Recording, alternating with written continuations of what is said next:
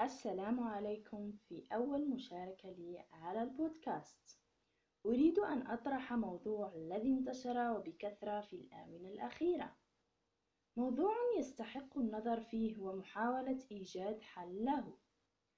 الذي يتمثل في البخل أو الشح في المعلومة. أي أن كل من اكتسب معلومة أو خبرة في مجال ما لا يعطيها لغيره. بنية أن النجاح سيكون من نصيبه هو فقط ولا يريد الرزق والنجاح لغيره. ترى هل ما إن اكتسب الإنسان معلومة ولم يفد بها غيره فما فائدة اكتسابها بالأساس؟ أن تقدم ما تملك ممكن أن تحيي حياة إنسان أو تنير طريقه. ومثال عن ذلك تجده في أبسط الأمور. بنت لا تعطي وصفة الطبخ لجارتها. الأستاذ لا يعطي ملخصات الدروس لطلبته بغية بيعها لهم. شخص يشتري سلعة من مكان ما بأقل تكلفة لا يعطي اسم المكان لغيره خوفا من أن يملك أحسن منه. أيضا من يملك حرفة في مجال ما لا يعطي المعلومات الكافة لغيره وغيرها من الأمثلة المنتشرة وبكثرة.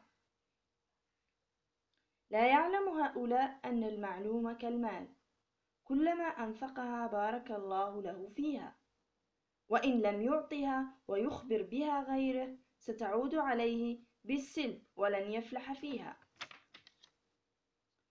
البخل في المعلومة يؤدي إلى قلة العلم ويساهم في انتشار الجهل.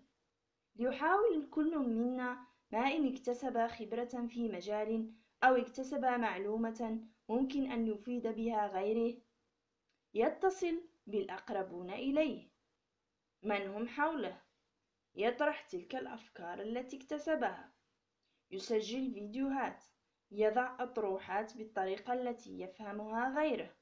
ويكون بذلك قد وضع ولو بصمة صغيرة. ولما لا ممكن أن يصبح مؤثرا يوما ما. فلا تستهزئوا وتبخلوا بمعلوماتكم ومكتسباتكم لتضيفوا شيئا أو علما ربما تكون تلك الفرصة قد غيرت في الأمة ولو قليلا. مثلا البناء يضع فيديو يصف فيه كيف يبني تلك الشقة ليراها غيره ويتعلم ويكتسب الخبرة. أيضا الرسام يسجل فيديو ويضع أدوات الرسم الملائمة والتي يجب أن تتوفر لكي يقدم لوحة فنية جميلة. فلنتحد جميعا ونتخلص من صفة البخل ونساعد بعضنا البعض. ونتعاون على نشر العلم ونشر الحرفة لنحيا بعلم نافع لا تشوبه شوائب. تعلموا فن العطاء وقدموا ما تملكوا من مكتسباتكم. والسلام عليكم ورحمة الله. شكرا.